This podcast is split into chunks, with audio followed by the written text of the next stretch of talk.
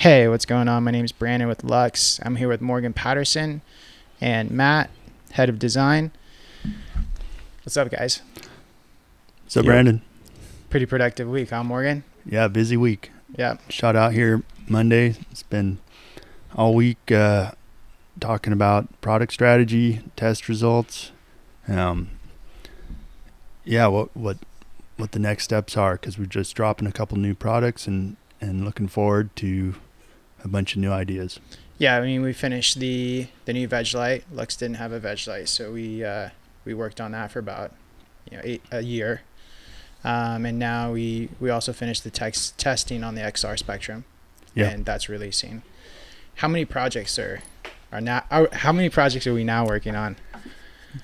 Guys, uh, you guys loaded me up with a bunch of ideas. Uh, I think six or seven we're gonna Yeah. look at. Uh, Yep.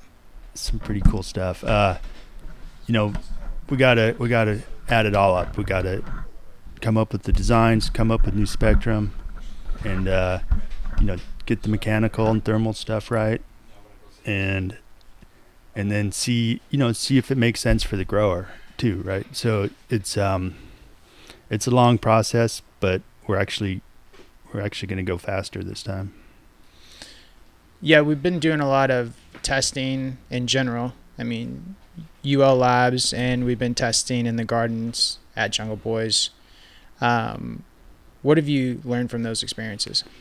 Well, you know, coming in, coming here to Luxx, uh, it's important to me that that what we're doing is evidence based.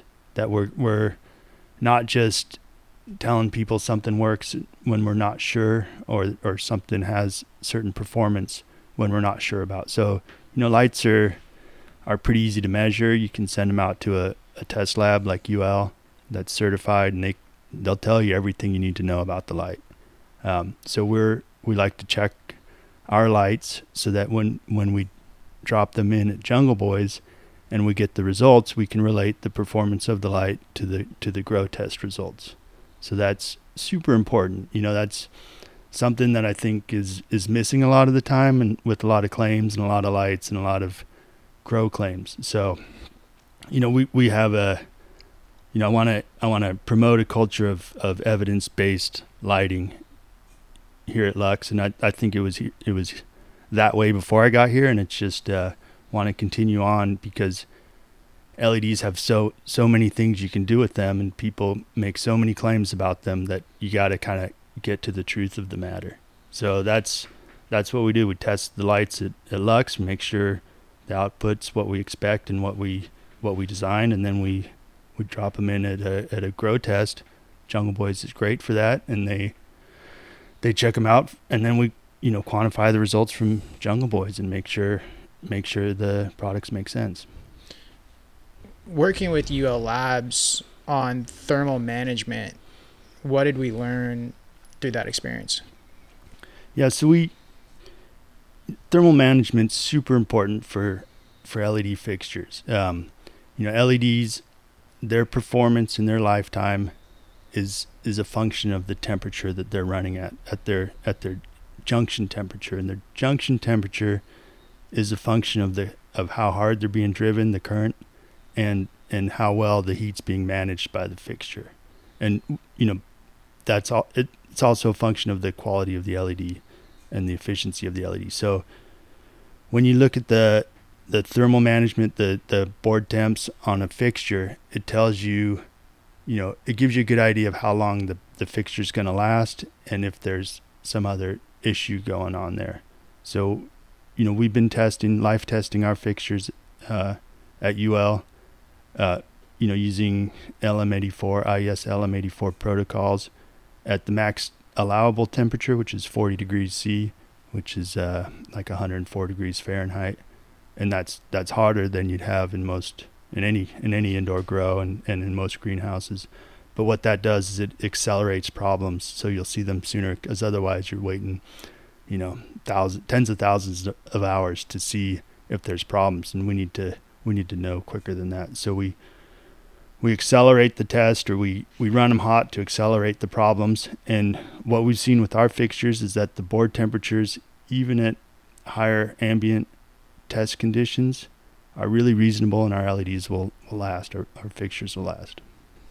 Have you? I mean, we've also tested competitors and seen there's some really good um, thermal management, but there's also some really yeah. It, it's a when we do our tests, we I'm I'm sure everyone does this, or maybe they don't. We test our competitors' fixtures to see, um, you know, to see how we stack up, to see how our fixtures stack up, and and uh, you know, while it's happy with our our thermal management, uh, some of the competitors were running like 20 degrees hotter, which you know starts to put you into the danger zone for the LED performance over time. How important is thermal management when it comes to LEDs? It's critical. That's what ultimately, um, I, would say it's it's one of the most important factors for a quality fixture is that the the you know the heat generated by the LEDs is managed appropriately so that you don't get uh, premature failures and and and reduce lifetime.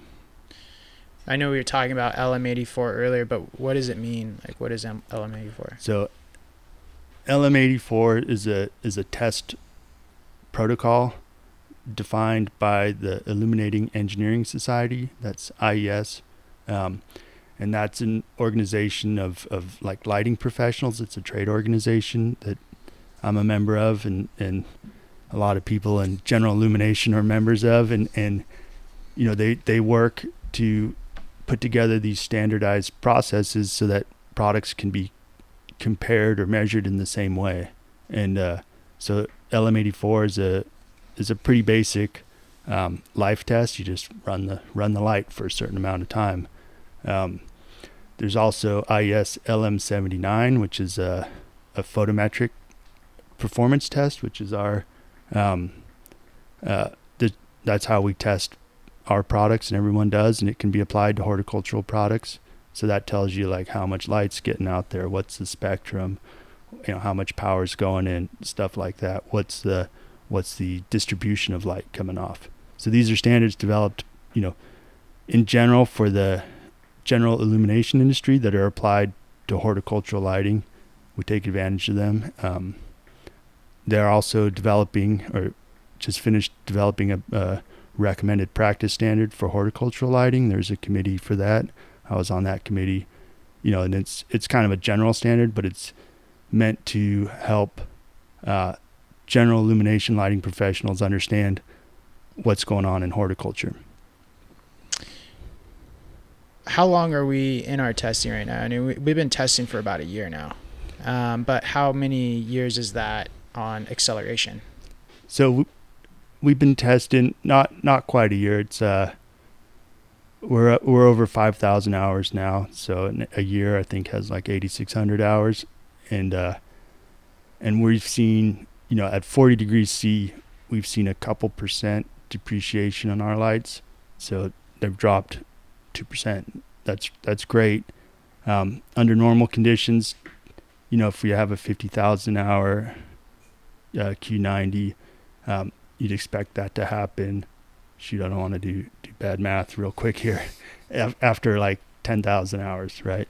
Uh, so it's we're seeing stuff in you know it's accelerated like two or three times basically. Okay. Um, and maybe a little more. It's it's uh, so it could be between three and five years. Yeah. Yeah. So three to five years, you know, at LM80, it could be there's not factual, but about two percent loss on a Luxx fixture. Yeah. It, yeah. So so let's see, let's look at it like this. Um, yeah, I mean we're we're looking at. I'd I was thinking it's something like under a 25C operating condition, we the 5,000 hours would be equivalent to like 12,000 hours or, or 12.5.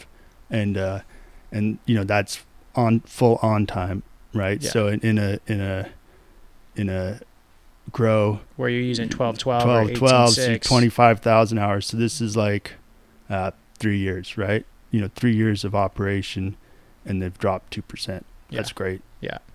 on the, some of the other lights that we were testing, what we were seeing well, there's Our competitors' lights. Yeah, I mean, there's- we, we test everything. So so one thing about LM84 is it compares against your initial light output, right? So that's you you compare your you, you compare your depreciation against what you measured with LM79 at the start. So with some of the competitor lights, um, first of all, they had you know 20% or more lower initial light output than they're claiming, and that you know based on like a a Q90 consideration where you say you know after after the light's depreciated 10% it's done in horticulture because you're getting 10% less growth these lights have more than 10% off from the very beginning so they're they're kind of dead before they even start but with that said once they've been in this test um, they just drop off super quick they drop 20% and then 50% when when ours have been dropping 2% uh, so that that's not good. That's not good for growers. They're going to see, you know, pretty dramatic failures pretty quickly, and it it's, it was due to bad LEDs. I think that's that's clear. Bad bad diodes. Yeah, sorry, bad diodes. I bad mean, I mean, you can't packages. say just different diodes. I mean, obviously bad diodes, right? Yeah, yeah. They they're they had uh, these diodes that we saw had some some sort of uh, poor quality silicone in the encapsulant that just uh, yeah just took a dump. Uh, Yeah, so so the the basically the LEDs were non-functional. yeah. Um, with diode quality, I mean, how does diode quality affect the final product? So there's first of all there's performance, of course. You know the efficiency uh, of the of the product, and you know the the top the top manufacturers, the top LED diode manufacturers can get pretty close to each other in terms of initial performance, but then but then there can be a, a drop off to the next tier of, of performance, and and even among the better manufacturers, they have different calibers or bins of LEDs. Um, so there's there's performance, um, there's like consistency of manufacturing. So are you are you getting the same caliber, the same level of performance with every LED? And that's a big difference between the the premium LED manufacturers and the next level manufacturers. There's um, you know how well the LEDs are protected against uh, you know sulfur's the main thing. That do they have sulfurization protection in the LEDs? And then um, it yeah they're so all of these things add up, and and it, when you use a, a a lower caliber LED, you know the efficiency's less, so you have more heat, you have uh, uh, worse materials, less consistent materials. Maybe they switch materials around. Maybe they're using different suppliers, you know, to to actually make the LEDs, and and you start to just kind of compound these problems and these uncertainties, and and it's ultimately it's not worth it. It's not worth it for the lighting manufacturer or the grower to take those risks because, you know, this is this is a high stakes, uh, critical product that the lights are to to you know to power a pretty uh, valuable product. So you, you just you just don't want to be taking those risks. Yeah. Um, we asked some questions, you know, on IG, and uh, and there's some good ones, you know, definitely. One of them was, uh, what's the what's the difference between PPF and PPFD? Yeah, yeah, that's that is a good question. Um, it comes up a lot in all any any kind of lighting, right? Uh, in in general illumination, it's the difference between uh, light output and and illuminance, and which is total light output is one is lumens, and the light that's hitting a surface is illuminance, and it's the same thing in uh, in Hort. You have the total light output in, in micromoles per second, and then you have the, the which is the PPF, and then you have the the light hitting a surface, which is PPFD, which is the you know the the amount of light on the incident canopy. on the canopy. Yeah, so that's you know really PPFD is the critical measure because that's the energy that the plants can that's available for the plants to pick up.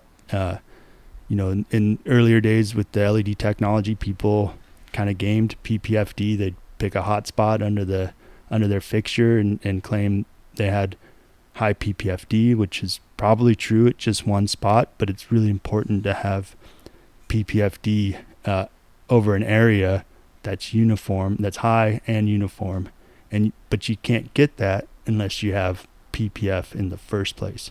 So, you know, the first thing I'd look at when when looking at a fixture is what's the PPF because you can't get PPFD without PPF in the first place. And then and then you look at the uniformity of the optics and the distribution uh, to see how what the PPFD looks like. What's more important, you think, PPF or PPFD? Are they equally important, or they're just different? They're PPFD is is the more relatable measurement for for plant growth. It's what you use a par meter for. Um, but like I said, they're both important. You can't get PPFD without PPF in the first place. Now I know you uh, you talked to Bruce Bugbee, Bugbee a lot, and um, uh, definitely about the subject of UV. I mean, he was just finishing some stuff. Can you go into that? What what what do you think the benefits of UV are? Yeah, so I do talk to Bruce a lot. We've worked on a few few papers together and a and a book chapter because um, he's a great grower, and you know my my role is to connect the LED technology to to what the growers need and want. So he and I have been able to work together to to talk about that connection. Um, we've given Bruce some UVB bars. We made we made up a few bars here at Luxx that you know just aren't available in the world. All the previous UVB studies have, have relied on fluorescent products, uh, which is fine, but it's cool to try try to make a new something n- never made before with uh, UV UV LEDs. Um, so, anyways, what what Bruce is seeing is that UVA and UVB uh, reduce yield, but don't don't improve CBD or THC at all.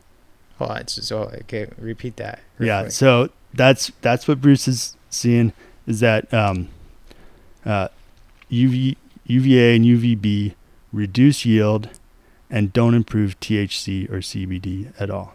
And he's got a um, uh, like a, a series of presentations that people can sign up for, and he's got a, a presentation on this uh, exact thing. That's a big statement to say. Yeah, and it's he, he'll say it's like not hundred percent definitive because it's it does depend on the exact amount of UV that you're using and that how you're dosing it. You know what the photo period is, but yeah, that's that's what he's seeing, and I think that that that lines up with kind of the under underlying plant physiological understanding, which is you know with UVA, which is like 395 nanometers typically when when you get it from an LED product. Um, that's just outside the the PAR spectrum, uh, which starts at 400. And with that product, you're basically engaging the same plant responses as as a violet or blue color, but it's just less efficient. Photosynthesis is just less efficient with those photons. Um, you know, the other plant receptors for for for morphological responses or other responses in the plant also, you know, don't just start at at 395 or whatever. They they're broad uh, broad receptors and and you know you get the same effects from violet or blue. Is he going to continue down the path of, of testing the lights that we made for him? Yeah. So he's he's uh, got those lights and he's going to keep looking at this. It's like he's it's not like a hundred percent definitive and and he's excited. But as of right now, as of right now, you know, and and we're sending him some UVA bars that we've made up to, you know, so we're we're looking at this stuff. We're we're open to it, and you know, just to take a step back, going to that evidence-based lighting approach, you know, we need to see see a connection between something a researcher does and and you know understanding how it relates to underlying understanding of plant physiology and then make our lights accordingly. And and then two we have to have lights that you know don't just work on some plants or a handful of plants but work for work at scale you know for 400 light rooms or 1000 light rooms not you know not just uh, a growth chamber at a lab not a tent not a tent you yeah. know so yeah so yeah. we we take a pretty hard look at everything and you know if it's if it's something that's you know interesting and and makes sense and and credible, you know, we'll we'll take a look at it, but not everything translates to full scale production. And that's that's what we're talking about is really uh, consistency at scale.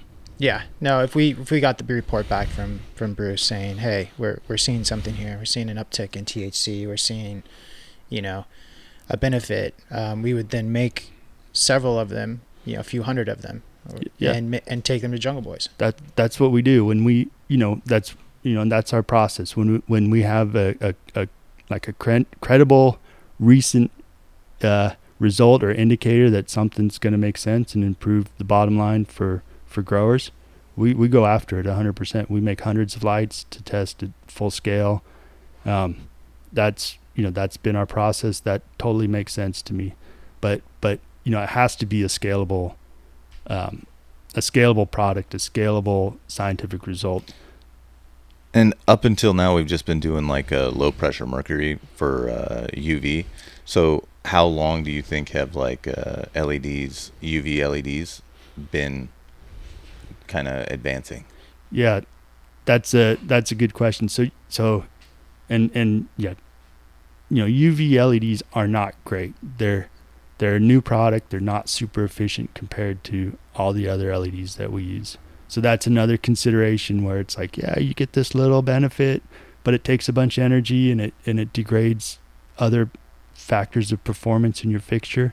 Then then like we said, it's not scalable. So Right. most of the research that's like trickled up to this point is pretty old and based on you know studies that you know use way you know 20 30 40 year old genetics outdoor plants you know stuff that's not really um, the state of the art anymore so when we're looking for an advancement we're looking for an advancement over the state of the art not over something that's not the state of the art. So a lot of a lot of things where people see a benefit, and I'm sure you guys see this all all the time, is somebody growing at small scale, you know, tries something and sees an advancement, and they're like, "Yeah, this is great," and and it is great. That's good. But it if you did that and you took that whatever they changed and tried it at Jungle Boys, it wouldn't do anything because that that advancement's already baked into their processes. Yeah.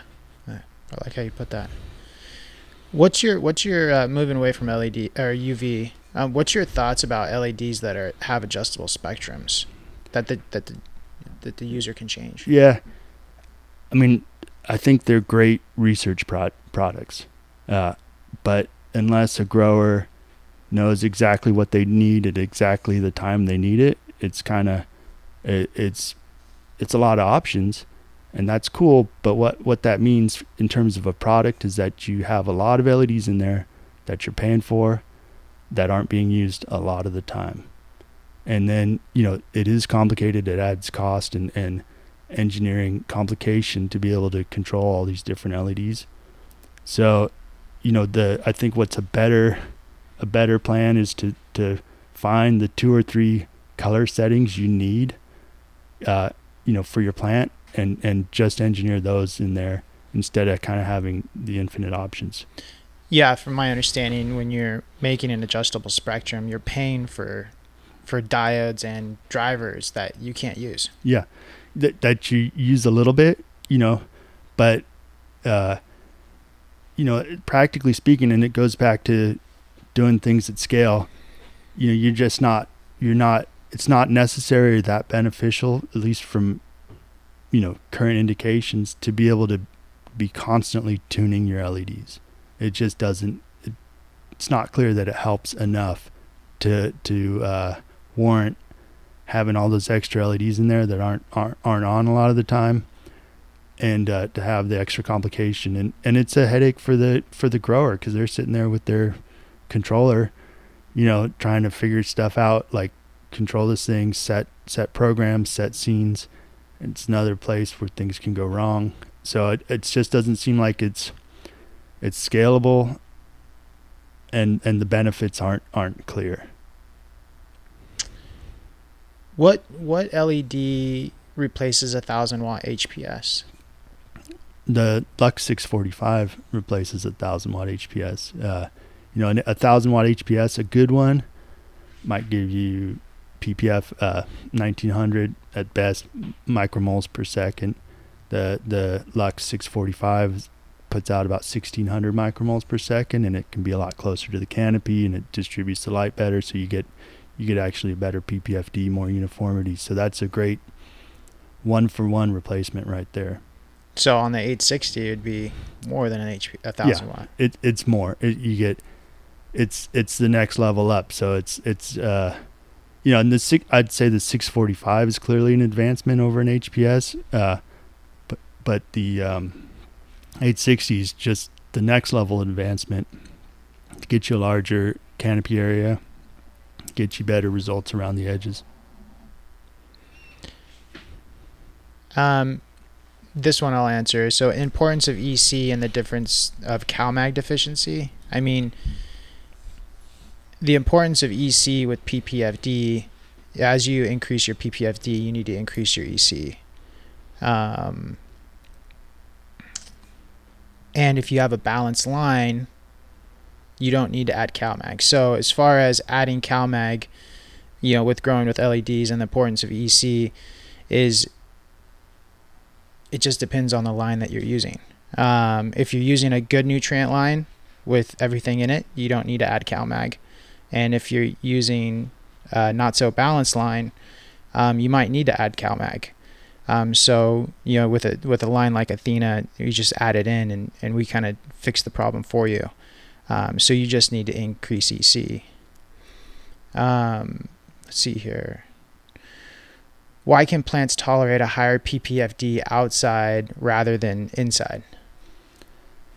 and they can tolerate the same. You know, it's uh, photons are photons, and the environment's the environment. Uh, you know, it's not really an outside versus inside thing. Uh, what uh, what I think the question is getting at is that the the peak uh, PPFD, you know, in the summer for you know a few few hours in the middle of the day is higher than what what people typically run inside. But but for plants, it's it's um, it's about DLI as much as PPFD, which is the daily light integral, which is the PPFD over the course of, of a 24 hour period.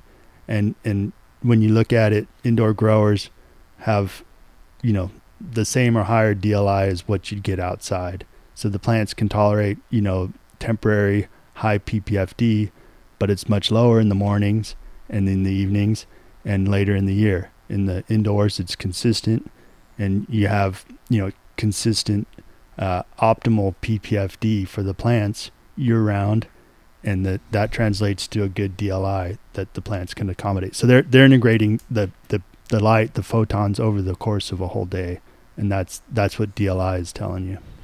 Yeah, so as the sun comes up, you have less DLI. Yeah, And then, you know, most people are going outside with their PPFD meter and saying, oh, 2000 PPFD, that's 12 right. o'clock noon. Mm-hmm. And then as the sun goes down, you're Yeah. losing DLI Yeah.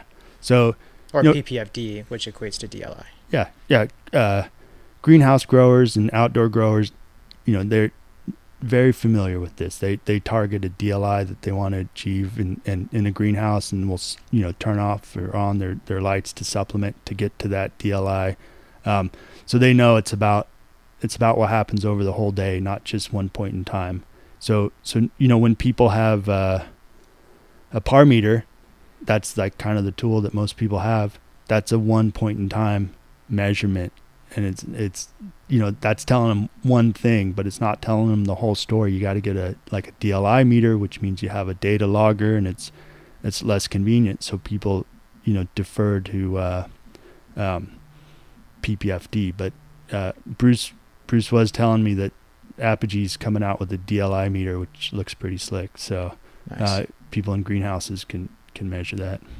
Um, Matt, you do a lot of work with design on layouts of greenhouses, and then you look at the geographical location, and then you do the DLI set point, and then that gives you the equation. What is that equation on PPFD to DLI, and how do you do that? Like, what's that process look like? Um, well, like Morgan was saying, um, it's just carrying PPFD out one more step. So all you have to do is just calculate. You can multiply by um, seconds in an hour because when you're taking a PPFD measurement, you're going by second. So it's 3,600 seconds uh, in an hour. You multiply by that, and you multiply by whatever your photo period is on. So for flower, 12 hours, um, and then that'll give you your DLI. So that's another thing is when you're looking at ambient DLI levels, um, a lot of times they can look really, really high in certain months, but that's just because the lights on period is over 12 hours. You know, so when you have really long summer days, that kind of pushes your DLI levels really high, even though you're not going to be able to get that in the greenhouse. What do you see on DLI? What's your optimum DLI on on cannabis plants? Well, you, so you try to achieve. if you have like an 800 ppfd average, that's somewhere around about a 34 DLI. So um, I kind of use that as like the benchmark for baseline levels of like if you can hit this, then you'll be able to fire all year. Gotcha, gotcha. Um, with the PPFD, you know, and, and what what's more important between the two, DLI or PPFD? I mean, DLI seems to be Hand in hand. I mean, it's hand in hand. Yeah, you can run that equation backwards too. So you can take your DLI and then convert that to PPFD. So either way, with with indoor because there is no like sun up sundown period, you're controlling the lights. Just looking at PPFD is enough because you can stay you can maintain that PPFD for as long as you want on your photo period. which is going to equate to your DLI. Exactly. Now, is there a point where there's too much DLI? Yeah, yeah, it's like too much PPFD. Like Exactly. That's where I was uh, going. Yeah, no, it's um, you know, there's an optimum point, and it's it's kind of a moving target. Like people are learning more. Definitely, people are running higher PPFD than they they might have in the past, right? Uh, but you know, I think good growers know their optimum PPFD where they can get like the most high quality yield. Um, so they, they balance, they find that, that set point and they, they design around, you know, that, that point where they get, like I said, they get the most out of, out of the situation, the, the, the yield times the value of the yield. Matt, what's your thoughts on I mean, high PPFD? I think that um, uh, like kind of the example that I use or what kind of stands out is the difference between indoor and outdoor. You know, I've I've seen really good outdoor, but if you're comparing apples to apples, you have you know the same grower, you're always going to see like higher quality on indoor, and I think that that's kind of the cost of pushing those really really high numbers. Is like you'll end up with more plant matter, and you can still get really good results, um, but there's still a little bit of sacrifice on quality. So, you know, potentially if you're mimicking the PPFD of the sun inside, you're going to be getting Less quality. outdoor weed indoors. Yeah. You know, that's kind of the. And you can look at a lot of, there's those 1500 YLAD companies, you know, putting out some crazy PPFD numbers, 1800 or whatnot. And then all you have to do is look on their Instagram and see the cannabis that's being produced with those LEDs. Right. and then you go to another LED company, whether it be us or somebody else, that's averaging you know that thousand or thousand to twelve hundred ppfd, and you look at the cannabis that they're growing. It And, just- and I think a lot of that design just kind of comes from um, throwing watts at a problem, you know, instead of like really dialing in like all of your metrics. So I think that kind of like what Morgan was saying earlier, I think those are really good for kind of testing different crops in like an R and D room. But as far as running like, uh, you know, your flower rooms like that, I, I don't think it's There's another thing, part to this. You know, I said with a with a spectrally tunable fixture, you got a lot of LEDs that you've you've paid for, but you're not using. So if you have one of these high high flyer fixtures and you're never turning it up all the way, you just paid for a bunch of LEDs you're not you're not using. exactly. So Yeah. you know, it's it's about it's about getting getting getting all the settings right. You know, getting the product right.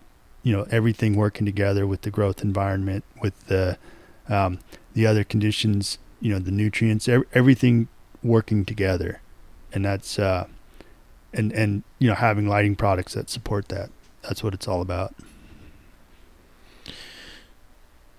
One of the questions that uh, we were asked is is can LEDs produce more PPFD than an HPS?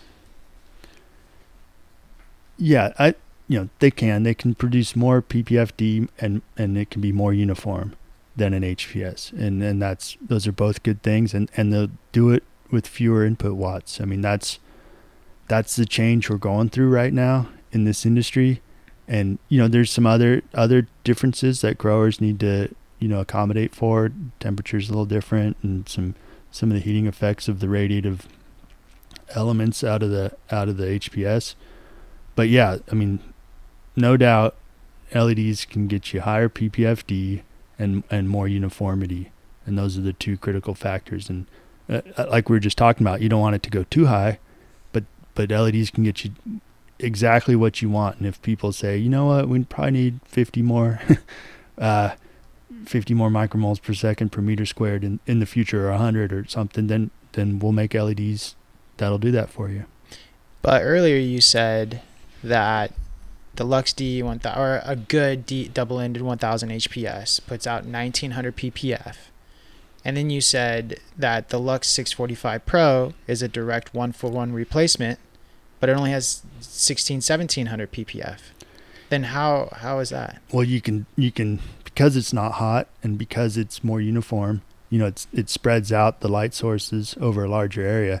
You can drop it right down on the top of the canopy. So, I mean, you know, the the Luxx D1000 is a great product that was designed to to get you uniformity and PPFD. It was, you know, it's kind of a groundbreaking product that that uh, you know, took the elements from greenhouse HPS fixtures and then, you know, some of the problems with the early indoor HPS fixtures that were kind of clunky and and and and you know, just did it better, right? And and it's a good product, no no doubt, but uh with the LEDs, you because you can direct the light better. You, I mean, that's that's a, you can generate the light more efficiently and you can direct it better, and there's less heat involved. You can drop you can drop a really kind of distributed light source right on top of the canopy. You get the light co- going through the canopy at all different angles from different different source points, so you get great penetration. Um, it just it does get you a higher PPFD and better uniformity at lower input power. So that also looks like a good example of the difference between PPF and PPFD. Because with HPS, you have a fixture that has a higher PPF, but you can only run them so close to the canopy because of their intensity. Exactly. And but, also, I mean, I've tested fixtures that had a really high PPF, and they just weren't good at getting that to the canopy. So you see a big loss depending on how good the design is of a fixture, H, HID or LED. Yeah, but it doesn't work in the other direction. So early LEDs, they'd have I don't know, half or two thirds of the PPF of a right. of an HPS, and they'd say, "Oh yeah, but our distribution's better and our spectrum's better." It's like, nah, it doesn't work that way. You gotta have you gotta have the horsepower there in the first place, and then and then you have to put it in the right place. Yeah, you gotta disperse it properly on the canopy. That's right. We did a lot of testing um, a long time ago with uh, percentage of PPFD loss of how high you hung the fixture. I mean, we did like 10 feet. We did, I mean, we did all, all of them. Um, what, what were those percentages? I mean, what were you seeing every foot? What, what percentage of loss PPFD were you seeing per foot? Well, I mean, it grows exponentially. You know, you're spreading um, the same amount of lumens over a greater source uh, or um, surface area. So, yeah, I mean, it goes down, and the more you quick or the higher you pick it up, the quicker it goes down. We were seeing I mean, it was starting at like 15 and then going up like 25 and kind of growing at that rate. 15% a foot. Yeah. And then growing as you went higher. Mm-hmm. Um, loss of PPFD on the canopy. Yeah. So, I mean, so say uh, you have to hang a light three foot over the canopy compared to one foot over the canopy. So that's two foot greater. What are we looking at loss of PPFD? I mean, generally, if we're testing it like a foot off, we'd see anywhere between like 800 and 900 ppfd, and by the time you get to three feet, it'd be down to like between four and 500. Yeah, but so so what's happening is lights or LED lights that that are high powered that you're having to put three foot over the canopy. I mean, what's the percentage loss? I mean, 30, 35 percent loss in energy. Yeah, I mean it's tough to say. It's kind of two different designs too. You know, like I think there is an application for that. Um, like our veg lights, um, sit pretty high off canopy, and still have really good coverage. So it kind of plays back to the, to the design of like kind of what you're trying to do, and there's Yeah. definitely a right way to do it. Yeah. But our veg lights are 400 watts. Right, right. So that's the thing is if you're stacking, if you're trying to make like a one to one comparison or um, uh, equivalent, and you stack your diodes really, really tight, you're going to start heat soaking your boards, and so it's going to cause thermal management issues. So um, yeah, I mean there's there's a right way to do that, like distance to canopy, but Yeah. in general, I mean you're always going to diminish your intensity. Morgan, I mean, am I, could I be right by saying that a fixture that you hang three foot over the canopy over one foot over the canopy, you could be losing 30% efficiency? Am I right by saying that or am I wrong? you, you're over a, a given area. Yeah, you're you're you're losing a lot of light that's not hitting that area anymore. I mean, it's it's On It's- intensity. yeah, yeah, yeah. So so if you have a, a canopy you're trying to light and you start raising up your fixture, it, you know a lot of that light's falling outside of that area, that canopy. So um, yeah, it's a it's a loss. And and Matt Matt touched on something that's kind of a a pet peeve of mine. It's when when people take take LED technology and try to make it look like the old technology and act like the old technology and and ultimately what that gets you is kind of the worst of both worlds. So you, you take the LEDs and you, you compromise their benefits and you've you've you by by trying to shoehorn them into an old old form factor with old old performance levels that you're matching and and then you know you you know that that form factor that design is based on the limitations of the previous technology so you're you know, in this case, when people are making like LED products that that look like uh, DEs or act like DEs, you know, you have to hang them high, which is a shortcoming. You have to jam the LEDs tight, which that's is a thermal. Yeah, you got thermal problems. Um, you know, it's and and it's like why why would you do that? Why not? You know, the perfect light is like a a nice even spread out light that you can lay out over the canopy, something you could even do wall to wall lighting with in a room. And so the you know, you just have light coming from every angle, hitting the canopy at every angle, having a you know, pretty much perfect uniformity. It just it it seems crazy to me people people trying to make new technology look like old technology. Yeah. No, definitely. All right. Um, some more questions. Do LEDs make plants use NPKs different than other rate of sunlight or HPS? Um, yeah, I mean, I'll, I'll I'll defer to the growers, and, and you know, Roach has been talking to me about this. When you when you go to LEDs, the thermal situation's different, and uh, and that affects how much you water the plants, and it affects then how how you feed them, and uh, you know how how the nutrients are moving through the through the system.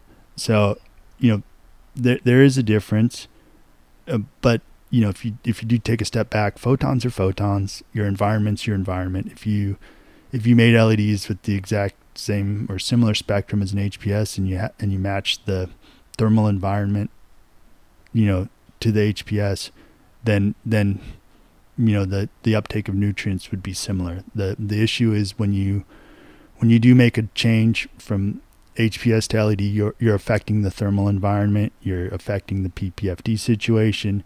So so you have to make accommodations. You have to balance your water. You have to balance your nutrients, and you know make an adjustment. And that's it's not a not a problem for good growers. Uh, but it's you know it's not just fire and forget, and you don't have to worry about it. You can kind of mitigate some of those problems by just increasing the temperature of your room to Yep. increase. What do you got? Perspiration? What would you call that? I think it's respiration, like the amount amount of water that the leaves are giving off into the environment. How you know how much water is moving through the uh, through the system. Uh, you know, definitely leaf temperature is lower under LED uh, compared to HPS, but it's not a ton. Um, it's a couple degrees. You know, so I think it's it's more broadly environmental than just the leaf temperature. It's like you're drying out the substrate quicker. Uh, you know, and some other factors in there, but it's totally uh, adjustable. You can you can fix those those issues.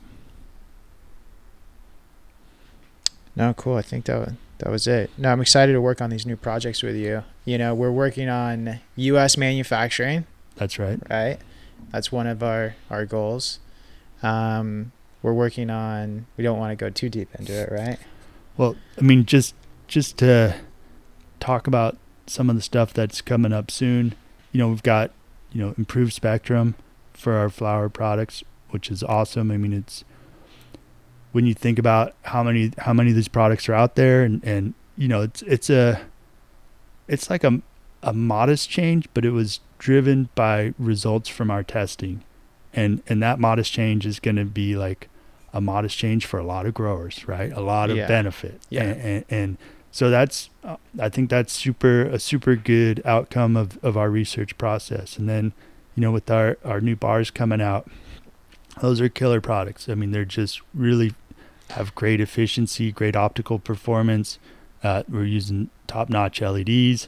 The form factor is going to give people a lot of flexibility to, uh, to try new things and, and, you know, even going forward from that, people, you know, uh, with some of the as we as we put out new spectrum or, or more spectrum for the bars, people can can uh, really uh, have a good time for research, but but get just what they need.